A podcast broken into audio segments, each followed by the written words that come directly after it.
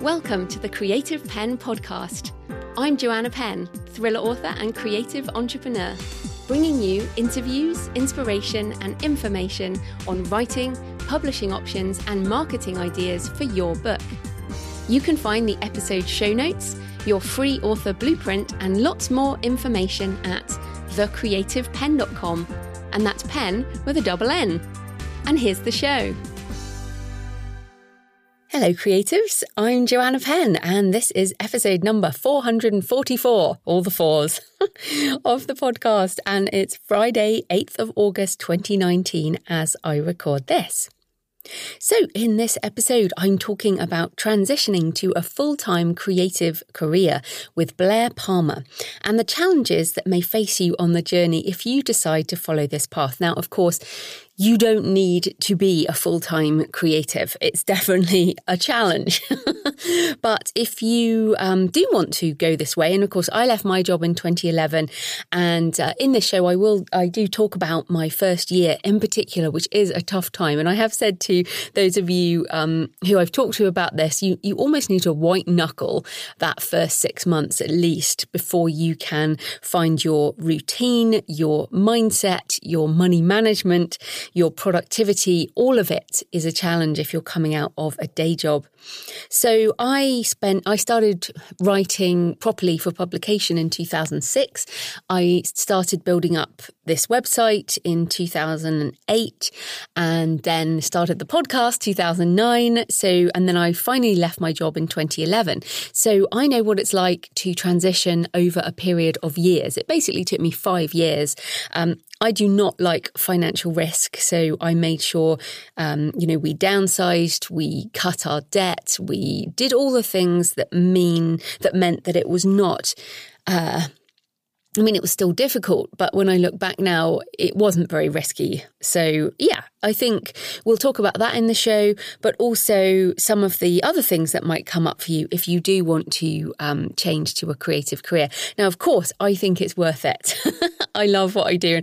And in fact, everything I do now is about, well, no, not everything I do, but a lot of what I do is about thinking about the future so that I never have to go back to a day job.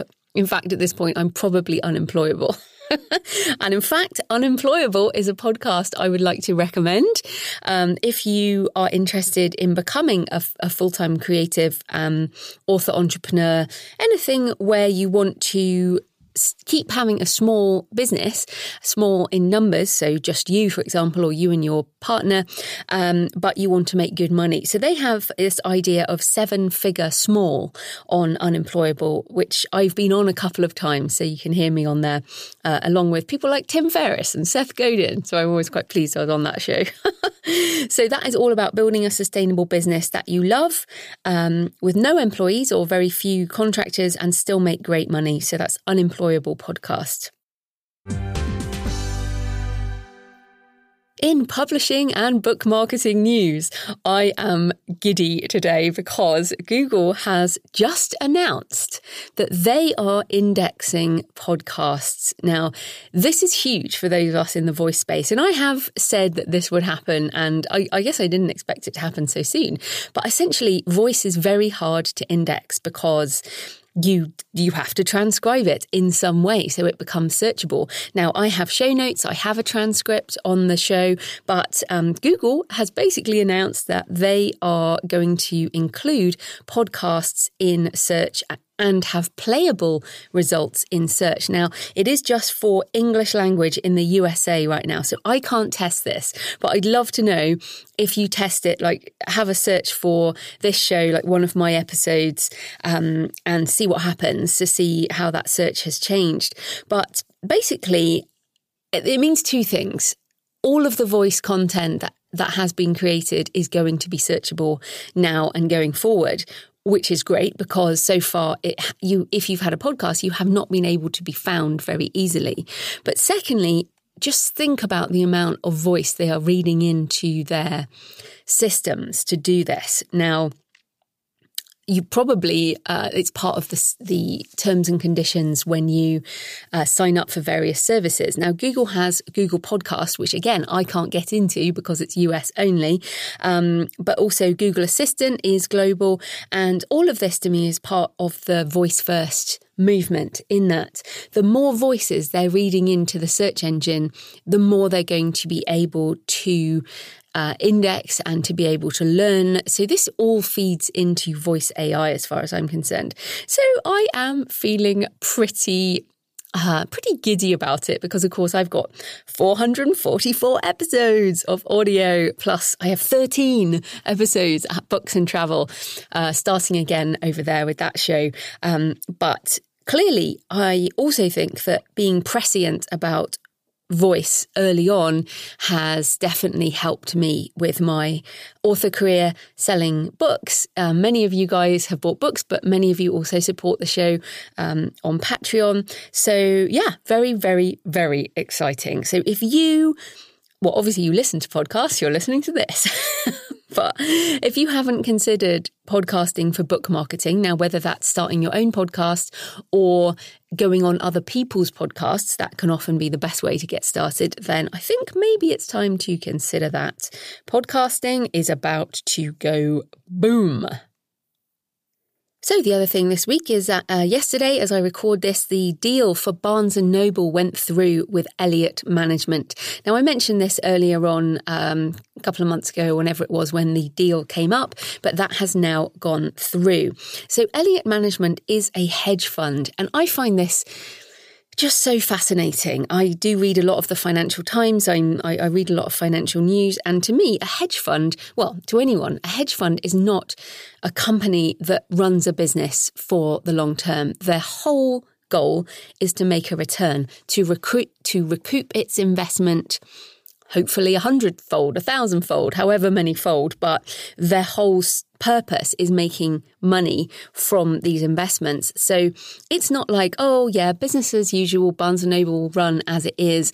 We have someone who's going to look after it. Uh-uh, that is not what's happening. So, um, first of all, Elliott Management also owns Waterstones here in the UK, and the um, guy they've now put in charge, James Daunt, is well known in British publishing he has overseen Waterstones in the UK. He owned a, uh, he has Daunt Books, which was his own bookstore before that. And also he comes from the banking industry. So I think this is all quite interesting. Now, I can tell you, as someone who has, uh, so when Elliott Management got bought Waterstones here, must have been about two years ago now. I'll tell you a couple of things that happened so that if you are in the US and interested in Barnes and Noble, these are some of the things that may happen. Now, I'm not saying they will happen. I'm just saying this is what might happen. So first of all, uh, the water. If you go into a Waterstones in the UK, they're very well laid out. Uh, you know, if you go onto a website and everything's really cluttered and you click away because it's too cluttered. Well, that's how I feel in a Barnes and Noble in the US. Now, maybe that's not true in every Barnes and Noble, but generally, my feeling in a Barnes and Noble is this is too cluttered. I don't know where to go, what to do, and it's not got enough white space, not got enough thinking room. Whereas I go into a Waterstones and I go into a Waterstones probably three or four times a week. There's one down the road. Um, I have my loyalty card. I go there quite a lot. Um, I also buy from independent bookstores, uh, but I, I do buy from Waterstones and it's very inviting environment. It's open, it's spacious. And whenever I go in, there's usually some new books out on the various stands. So also, James Daunt, when he uh, started with Waterstones, he returned a whole lot of stock. So, what I see, the first one is I would expect that US publishing arms are going to get a ton of returns. Because if you look if you go into a Barnes and Noble and you think what would happen if they took out 30% of books in here? Would that make it much better experience for the customer? Yes it probably would. So um, I think there's going to be a lot of returns, and that is going to impact publishers and traditionally published authors. Secondly, he uh, made things a local focus. So some of the Waterstones in the UK are even branded like a local bookstore. Um, they're trying to get that feeling of locality. So the um, what this might mean, I think, is if you if you're a local indie and you have relationships with your local Barnes and Noble, it may be that they even more um, are open to having your books, to stopping stocking your books because the focus is on local. So that's interesting. The other thing is that Daunt, uh, James Daunt focuses on physical sales. He has actually said, you know, it's it's good to be a physical bookseller uh, at this time. And even though Waterstones briefly had Kindles in their store, in 2016 they moved digital customers to Kobo. So what will happen to Nook? I really, really hope Kobo are in there right now having a chat. Um, I just can't see them continuing with Nook. Um, I think that will go to Kobo, maybe who else? I don't know who it might go to. Probably won't go to Amazon. uh, and the other thing they did, which is really interesting, is they used to have these uh, paper cards for loyalty in the stores, and then they transitioned to um, the electronic uh, loyalty cards and a very, very good email marketing strategy. I have been very impressed with Waterstone's emails in the last uh, six months, I guess, since Elliott really uh, changed things and I click on them. They have lots of competitions. It's very engaging. It's very beautiful. They have a lot of signed editions. Uh, so yeah, email is going to be a big play. That I'm not sure how strong Barnes and Noble are in this right now, but I think that this will become uh, a bigger thing over there too. And maybe this is a data play at the end of the day.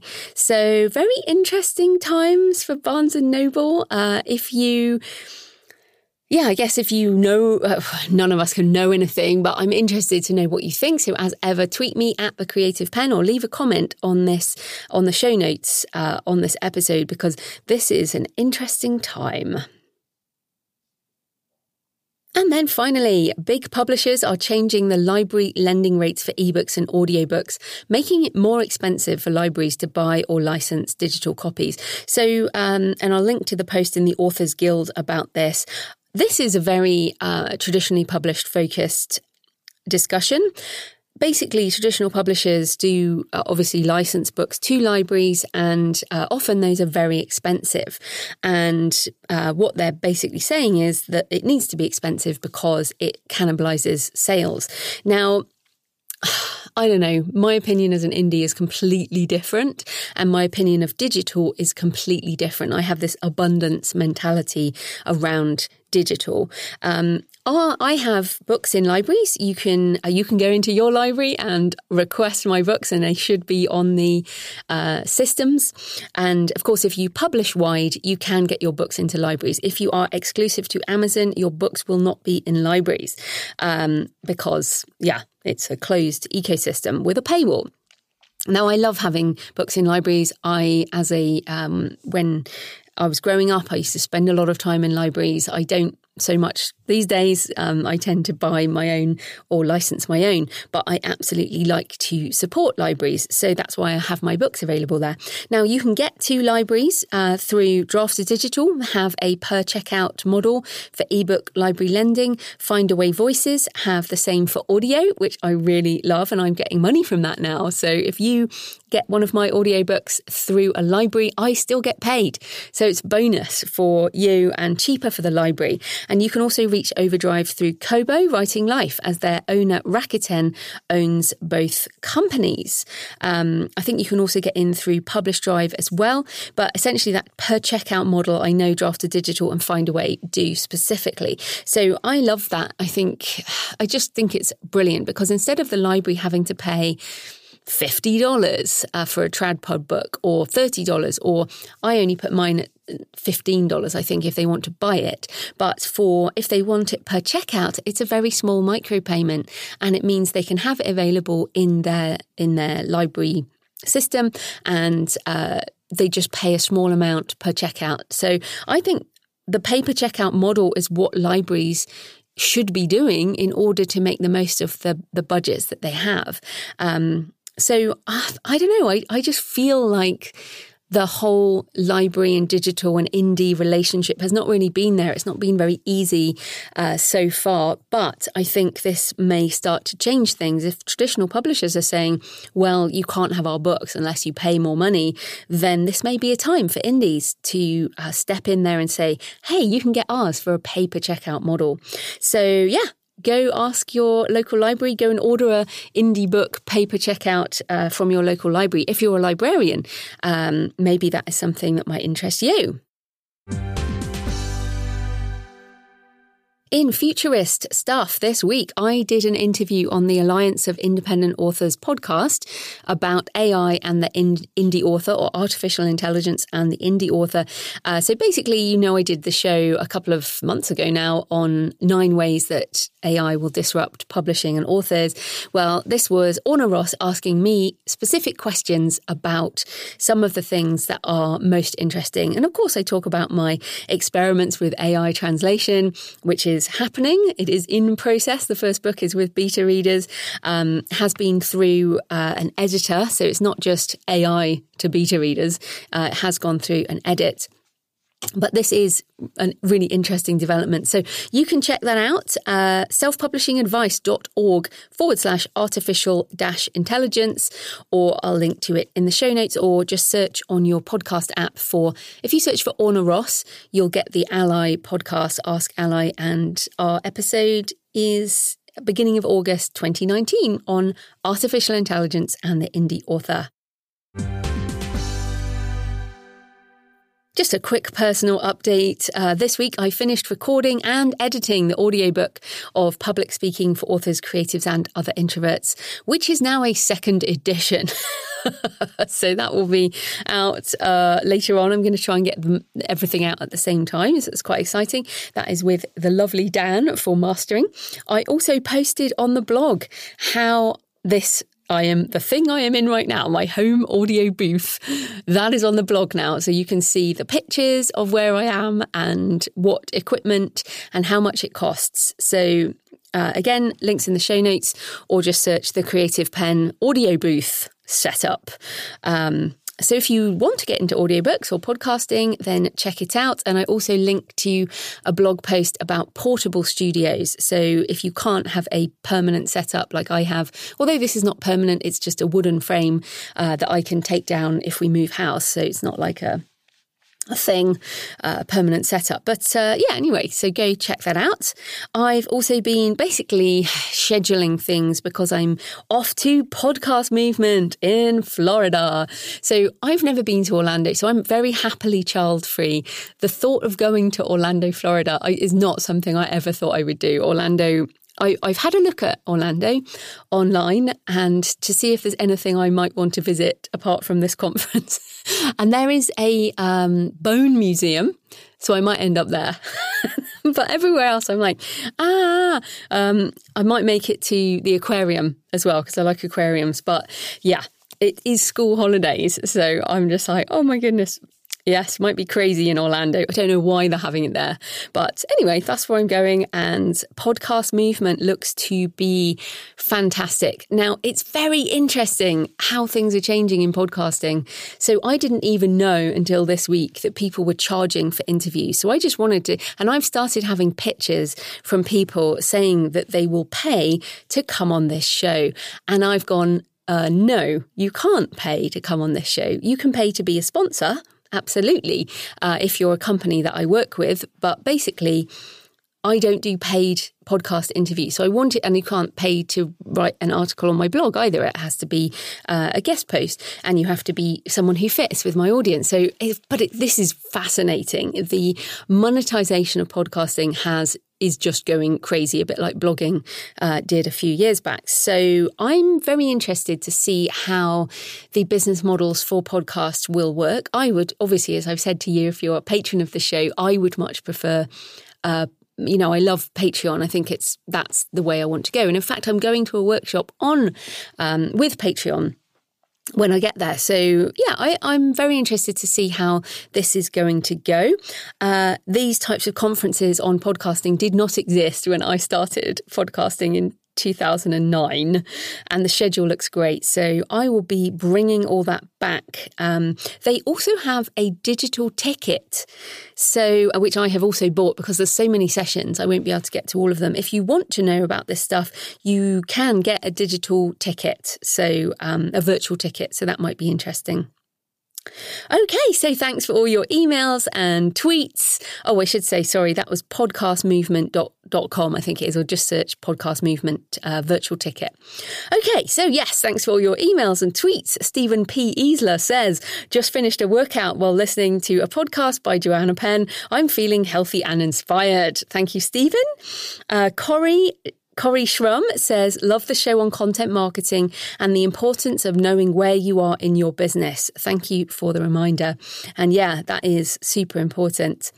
Uh, Angeline Trevena said, listening to the podcast while crafting a dice for my six year old and sent a lovely picture of said dice, which looked lovely. Uh, and. Uh, Alexa Big Wolf says, Oh my gosh, I laughed out loud at your if you have a problem statement in the July podcast. now, yo, I'll solve it is stuck in my head. Sorry to everyone, I've just put that back in your head.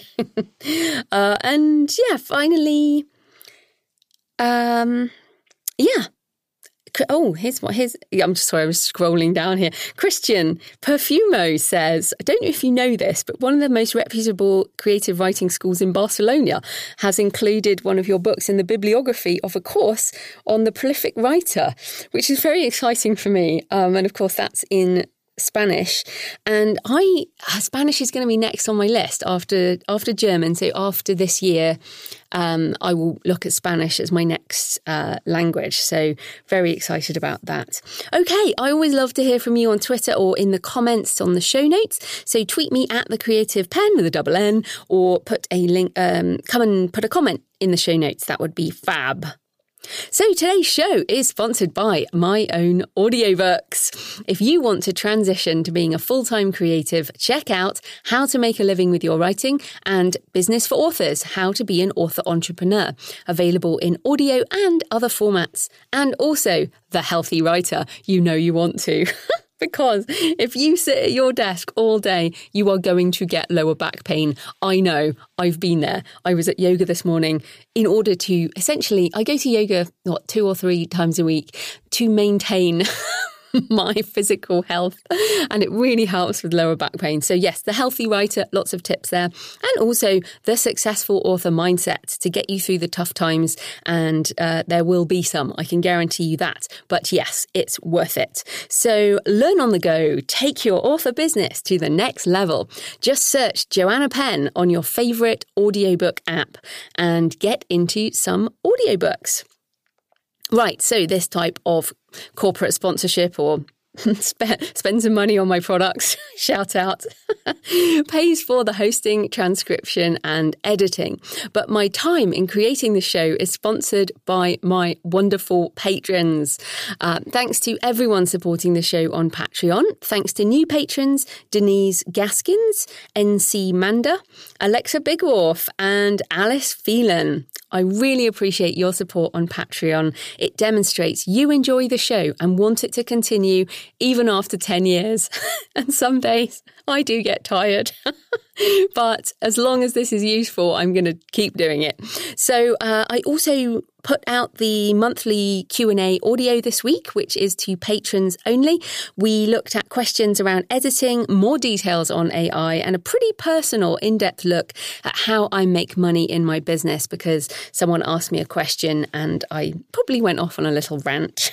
so all part of the patron-only experience available to you at only $2 a month on the basic level, or obviously as much as you like if you'd like to support me some more. So go to patreon.com, P A T R E O N.com forward slash the creative penn. Right, let's get on with the interview. Blaire Palmer is an author, coach, professional speaker, and podcaster at abrilliantgamble.com. A former BBC journalist and radio producer, Blaire helps people escape the day job and work on what they truly love. And her books include The Hyper Creative Personality and The Recipe for Success. So, welcome, Blaire. Hi. it's great to have you on the show. So, just start by telling us a bit more about you and how your own work experiences have led you to where you are now. Sure. Well, I started life as a journalist. I'd always wanted to be a broadcaster. Um, well, I had wanted to be an actor before that, but then when I gave up on being an actor, I wanted to be a broadcaster. And so my first career was with the BBC. I was a producer on Radio 4 for the Today programme and for Woman's Hour. Um, and you know, I kind of had the job of my dreams in my 20s, except the reality was that it wasn't like it was in my dreams. um, so I realized I didn't like it. Um, I didn't like the stress. I didn't like the culture. And yeah, it, it, turned out not to be for me. I didn't like being part of an institution. So when I was 30, I left the BBC to start my own coaching business. And we're talking 20 years ago now. This was 2000. Um, I started training in 1999, left in 2000. So coaching was a really, really new thing at that time. No one had heard of it. I was one of the first coaches, accredited coaches in Europe. Um, and I've spent the last 20 years developing that business. And as you say, writing books about it, speaking, um, and, and developing a real expertise around leadership and particularly the future of leadership. What kind of leaders do we need in business today and in future? And how does that differ from the kind of leaders we've needed in the past? Mm, fantastic. So we're going to come back to like your own business model in a, in a bit. But um, one of the things I was interested is you help people, um, you know, quit their job. That's one of the things you do. And many of my listeners do want to quit their jobs and make a living with their writing. But of course, you don't just hand your notice in day one and then get going day two. So let's start by talking about the transition because sometimes it, it should be should be really slow. So what are your um, on on transition while still working a day job? Well, this is really interesting. So I said that my expertise is leadership, which it is, but I realized from coaching a lot of these leaders that many of them were very unhappy in corporate life and would have loved to leave and do something else. And so that's why I started a separate business helping people do that. And the, the transition out of corporate, particularly when you've been doing it for a long time, you know, two decades, maybe three decades of working in corporate, the transition is not simple. You think that you know how business runs because you've been in the business world for 30 years, but actually, running your own business outside of that corporate structure is totally different. And one of the things that I encourage everybody to do that I'm working with on that is to transition out. So, whilst you might be tempted to storm into your boss's office and hand in your resignation letter and then find yourself a month down the line sitting in your home office going, okay, now what? Um, it's not very sensible, not unless you've got a lot of money behind you, which most of us don't. So, really, the, the ideal scenario is to start developing your new venture before you leave. Um, and there are lots of ways to do that from the the the side hustle everyone's talking about the side hustle these days so really setting up a, a business as a separate thing that you do in your free time your weekends um, and your evenings or first thing in the morning before you go to work and starting to generate income from it before you leave so, testing out your business model, testing out your market, testing that you like it. That's one way to do it. And in the end, that's definitely what you should do. But you don't need to start with that. You can volunteer. So, this really makes sense to, to volunteer doing the thing that you eventually would like to do uh, for a living. Um, there's all sorts of ways that you can start to get your foot in the door and start creating that business and creating the audience that you're eventually going to sell to before you leave. And I think that is critical. Yeah, you're absolutely right. Like um, some of those things, creating an audience is super important. But it was interesting for me when I first left my job, um, is that I immediately felt like I needed to put back a physical space routine and a commute because the groove I had got into over 13 years in corporate was I commute to work. And so I ended up commuting to a library uh, in order to work surrounded by other people. So what, what can people do about those routines that may actually serve them when during that transition? Yeah, I actually think the routines are really important. And yes, one of the things that running your own business gives you is flexibility, but most of us don't know what to do with it. So, especially at the beginning. So, I think if you're used to working a nine to five, then work a nine to five. Eventually, that routine will break down. You'll. I, I remember. I must have been in the first few months of working for myself. Uh, I'd, I'd, left the BBC and I had my own little um, office at home, and I had to post a letter. And so I was sort of, I never run anywhere, but I was sort of doing that half walk, half run thing up the street to go to the post office to get a stamp so that I could get back to my desk, you know, because I'm meant to be working. And as I was trotting up the street, I thought to myself, hang on a minute. Nobody cares if I'm at my desk or not. Nobody knows. I work for myself now. And so I forced myself to slow down. Just walk to the post office, post the letter, walk back, maybe have a cup of tea before I sit down, you know. But it was so ingrained in my genes that any time away from your desk is, you know, somebody is going to think that you're slacking.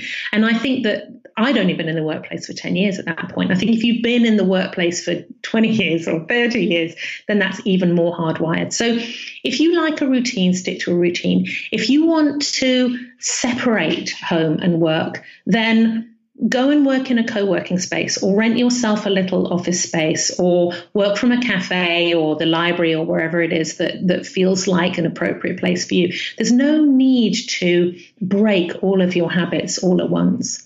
Yeah, and you're I think you're right about the co-working space. Um, that's why I ended up going to a library. So as an introvert, I don't need people, but what I realized is that I kind of needed to be in the world in some way. And I still work in a cafe with noise cancelling headphones uh, when I when I write. So that need for community as well, I think is something that's super important. So how, how, you know, apart from say a co-working space, are there other things that people should do around building a community in the new world?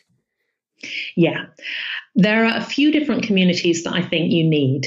Um, and this is whether you're an introvert or extrovert, it, it, it, doesn't matter. Everybody needs to belong to some sort of network or some sort of community. And there's a few reasons for that.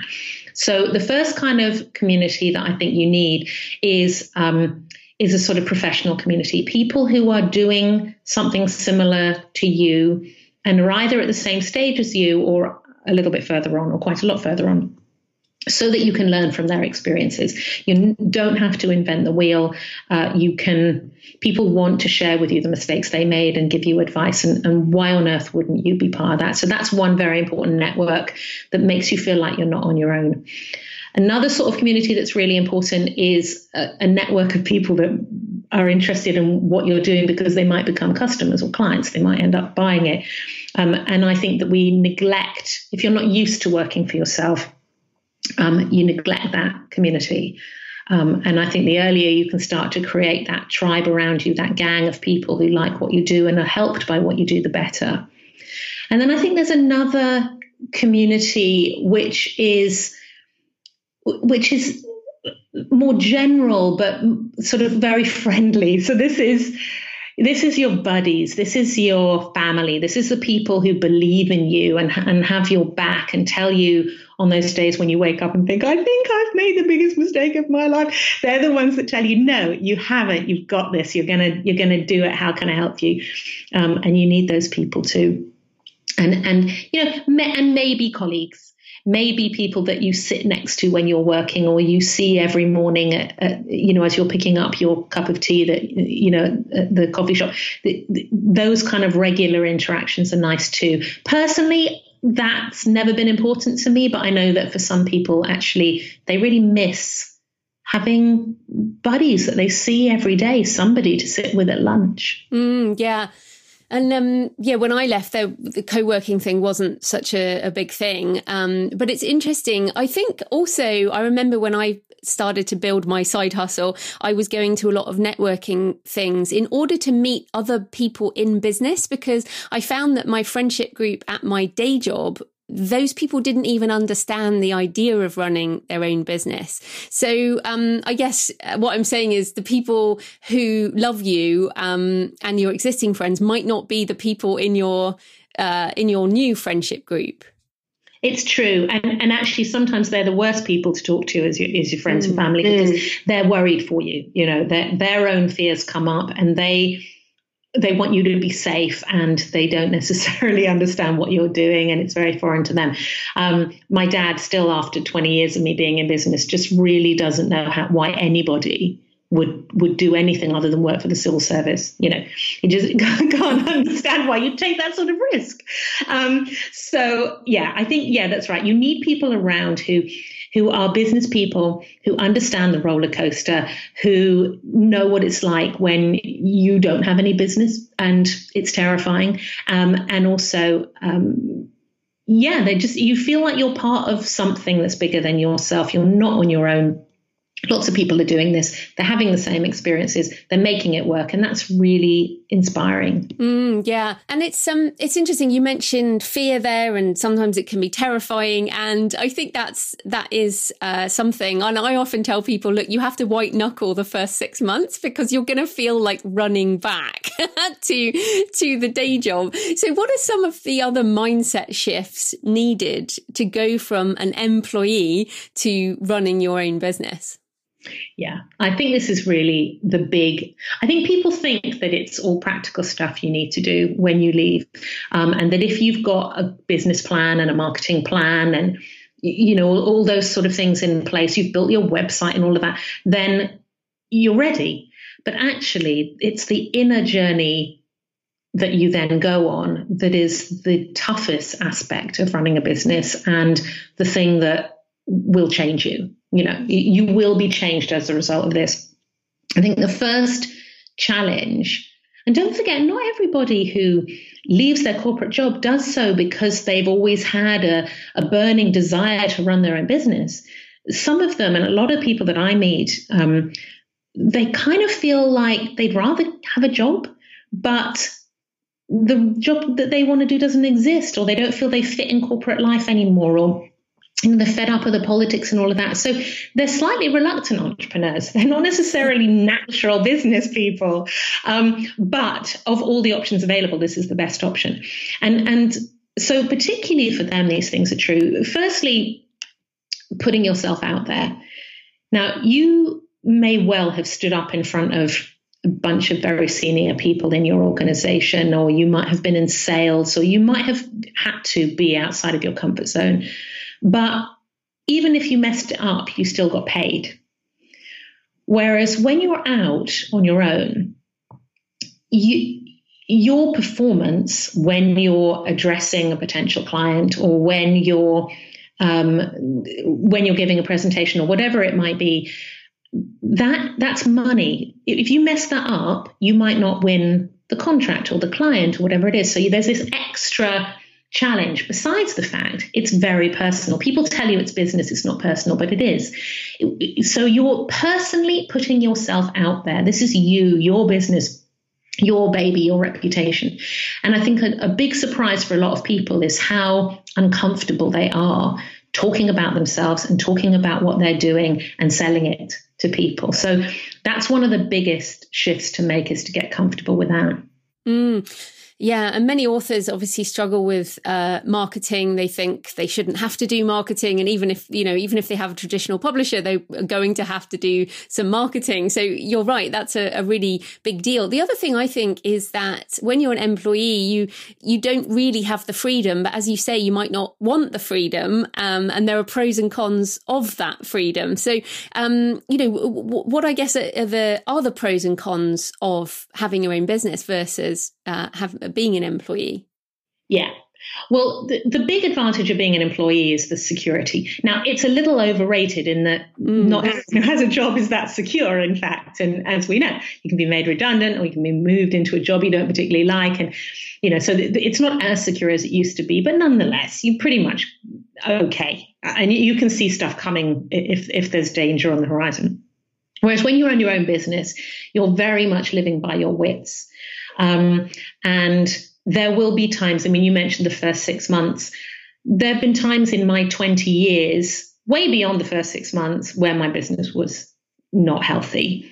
I, I think that you're, you, it seems to me like every five to seven years, there's some sort of crisis in my business and I have to pivot and reinvent. So the downside is you're living by your wits, but the upside is you're living by your wits. so you, you get to change it if you realize what you're doing is not working, you can just change it. You can pivot, you can you can create a new product, you can re-niche yourself, uh, you can just madly start bashing the phones, you write a new book, you know, whatever it is, it's completely in your control. And that aspect of it I really like. Whereas you are slightly, well, you're very disempowered in an organization. You know, it's one of the reasons that people leave is they feel disempowered. Yeah, absolutely. And one of, I was thinking about this the other day. One of the other things is when you're an employee, um, sure, there's a, a, hierarchy and you can move up the chain and earn more money over time. But essentially, you're paid an amount per month, and it doesn't matter how amazing you are or how much harder you might work than someone else. You still get paid the same amount of money. Whereas I feel like with as being being um, out here on our own as such, there is no limit. And I was saying to my husband the other day, it would drive me nuts now to not be able to scale my income whenever I wanted. Like I know I can do X and make X if I just want to make more money that month. So like we just bought a house and I went went hard on, you know, getting money for the deposit. So you can whereas when you're an employee, you you can't change your baseline, right? Yeah, that's right. That's right. And I think, you know, again, there's pros and cons to that. You know, the, one of the big uh, mindset shifts you have to make when you leave corporate is you have to change your relationship with money.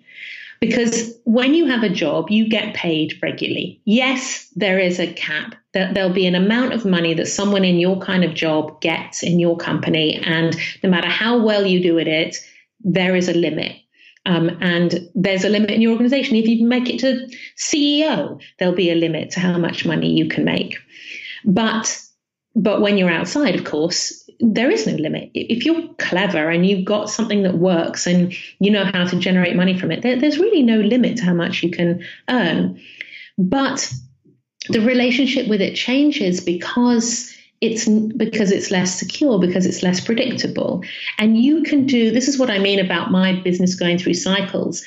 I can do all the things I've always done that have always resulted in business, new business for me, and then they stop working. And you're that's because the market's changed um, or because the, you've saturated the market potentially, or I mean, very often it's the market's changed. So one of the things that's happened recently is that niching has become, and niching within your niche mm-hmm. has become critical, like absolutely vital for a business. When I started coaching, you just be a coach. You could be a life coach or an executive coach uh, or a business coach. And because there were so few, you filled your practice. It was not hard. Whereas now you have to be a divorce coach for women, or you have to be a manifestation coach for 22 year old digital nomads, or, you know, you like, you really, really have to go niche.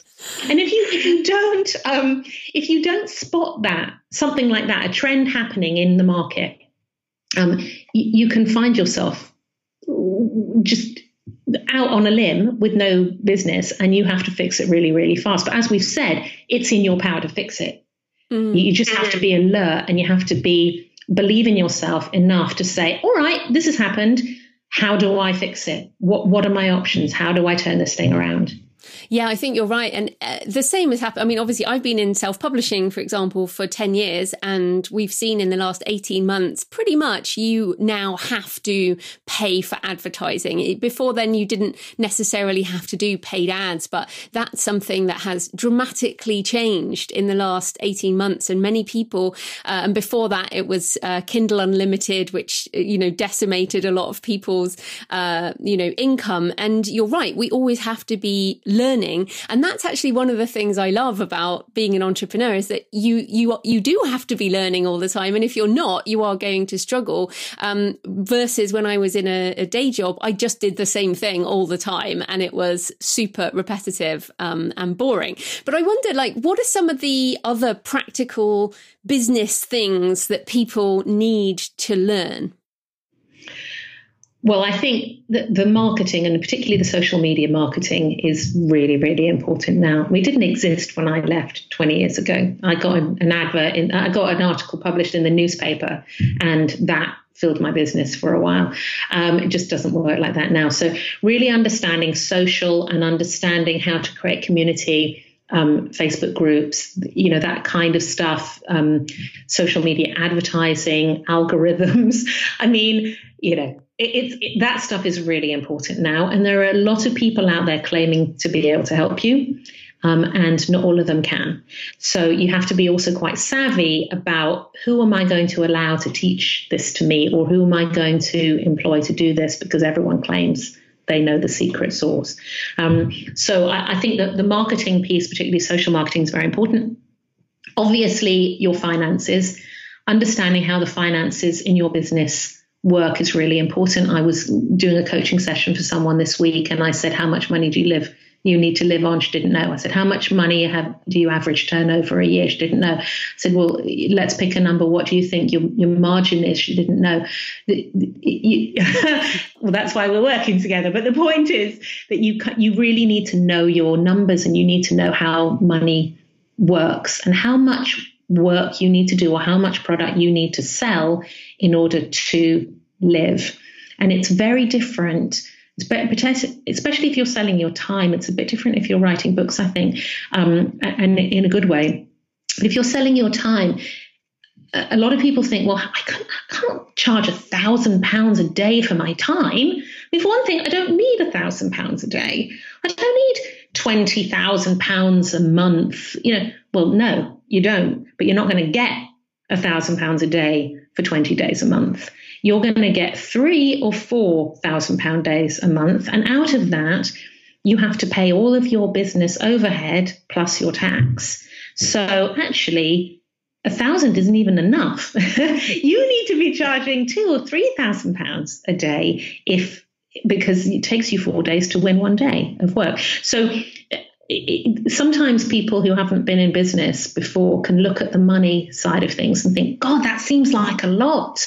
You know, if I sell a book for ten pounds and I sell a thousand of them, that's ten thousand pounds. Who needs ten thousand? Well, you do need ten thousand pounds because it's not all yours, and you need to, you know, there's all the cost of sale in that, as as you said, the, the, cost of advertising and all of that, and and the tax and blah blah blah, and then selling a thousand books is quite hard.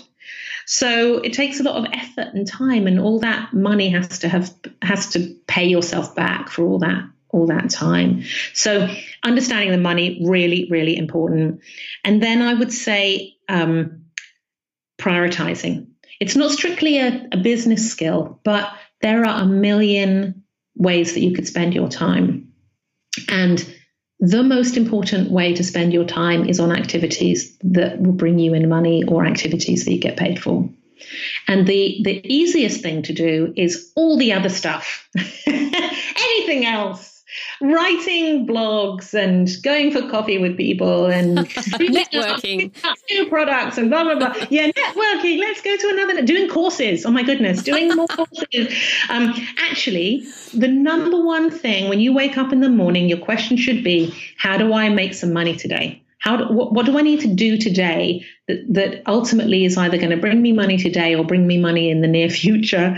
Um, and everything else is secondary to that. And that's all about of course, you need to balance that with the long term planning, otherwise, you won't have a business in six months' time or 12 months. But really, the prioritizing is, is a critical skill, I think. That's actually really funny because on my wall next to me, I've got a number of, you know, things to motivate myself. But one of them says, What can I create today that impacts my long term wealth and legacy? That's brilliant. That's right. Well, that, there's a no better question than that.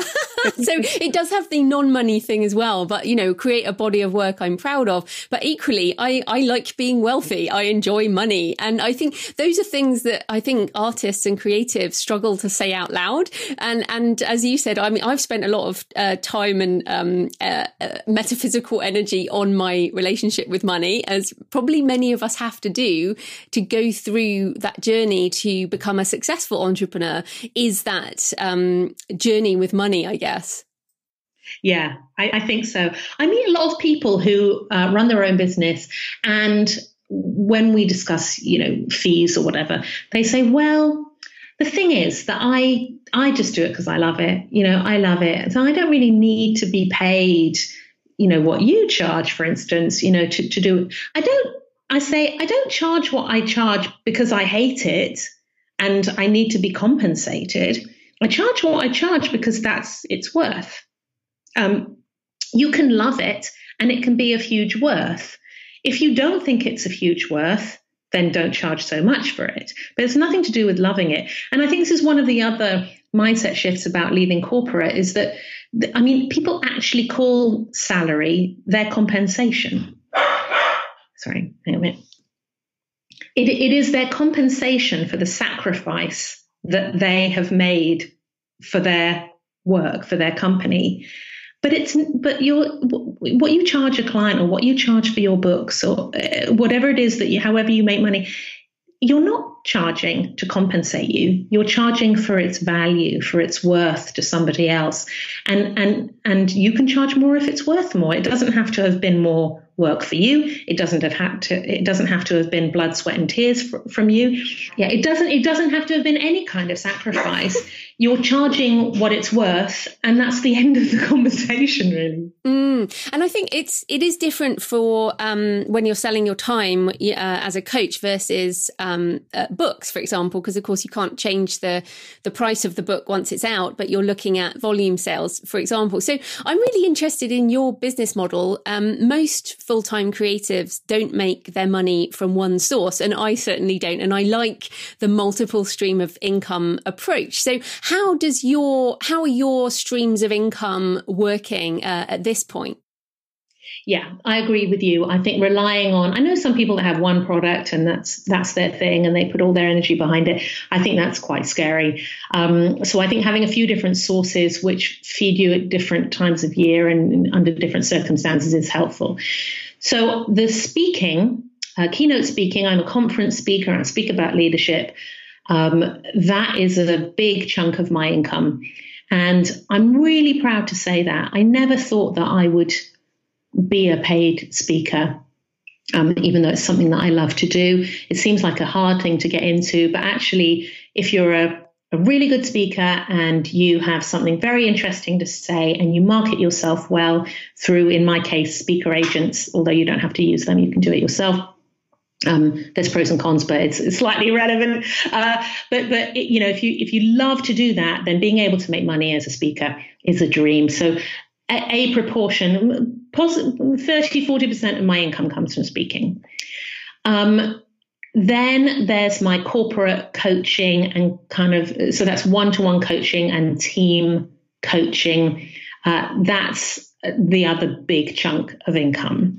And again, I've built that reputation over 20 years. So that's pretty consistent now. Enough people know about me that the phone rings most of the time.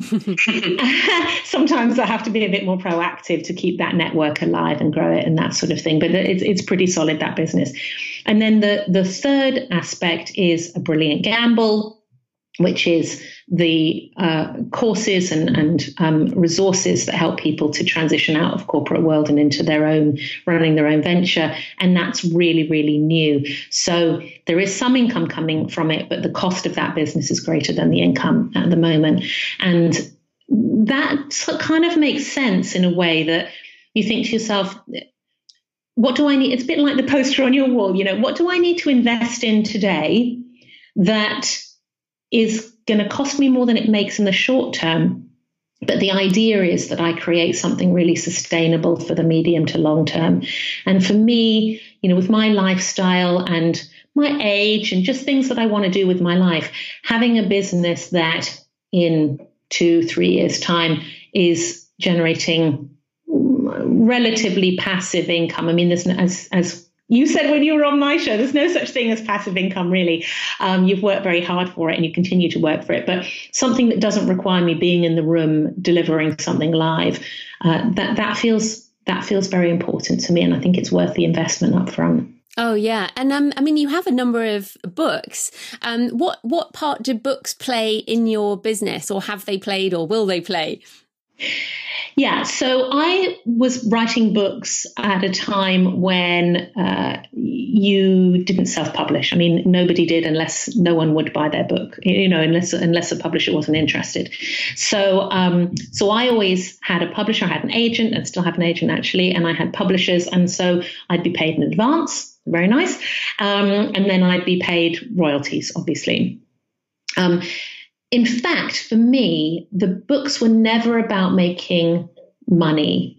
Um, and that might seem like a strange thing to say, particularly now because, I mean, someone like you is really able to make money out of it. And with self publishing and all the other kind of spin off business around being a being a writer, it really is possible to make a, a really decent amount of money from writing now, um, and from blogging and all the other kinds of ways that you can earn money from writing.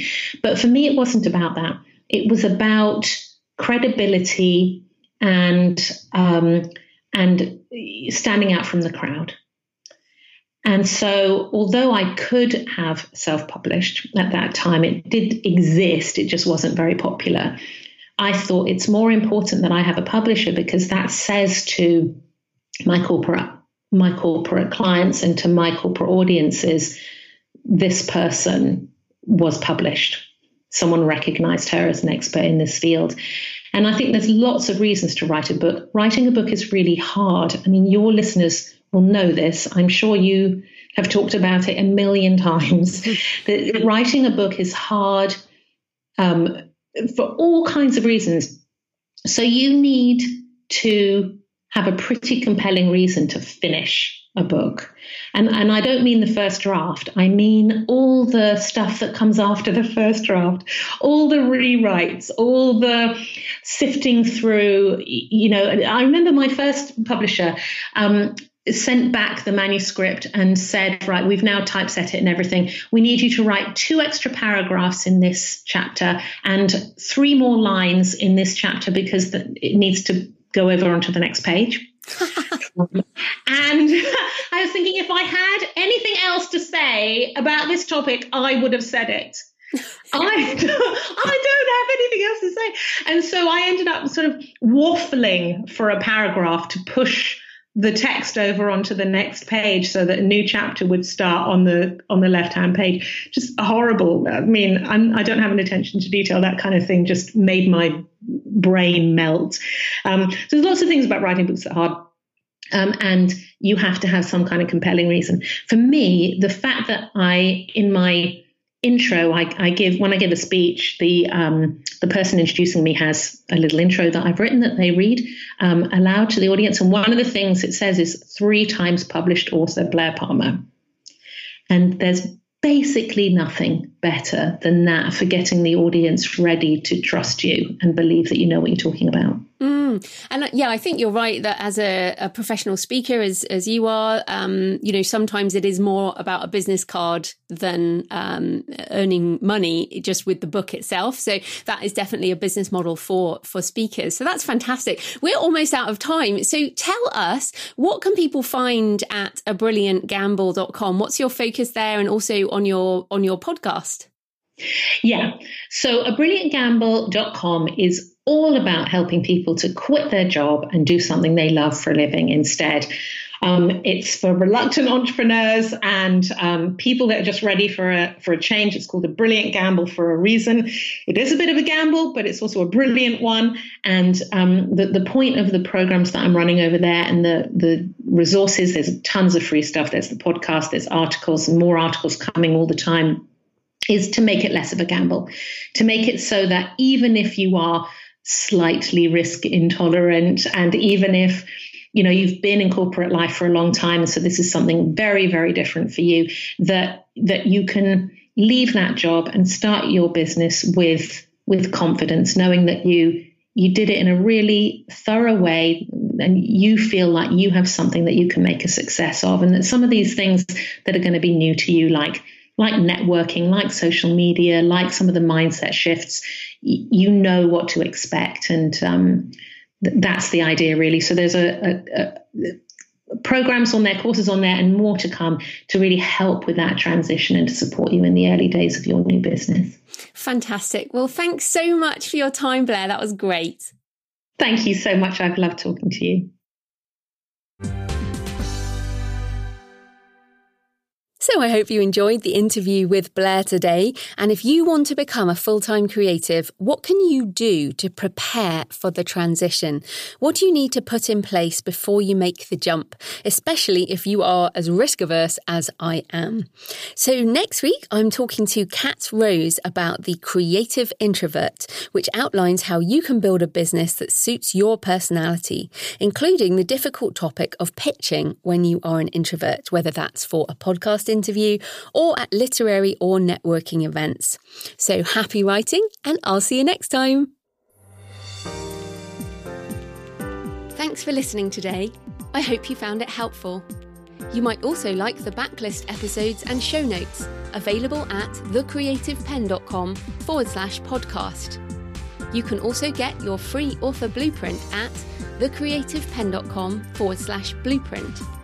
If you'd like to connect, you can tweet me at The Creative Penn or find me on Facebook at The Creative Penn. See you next time.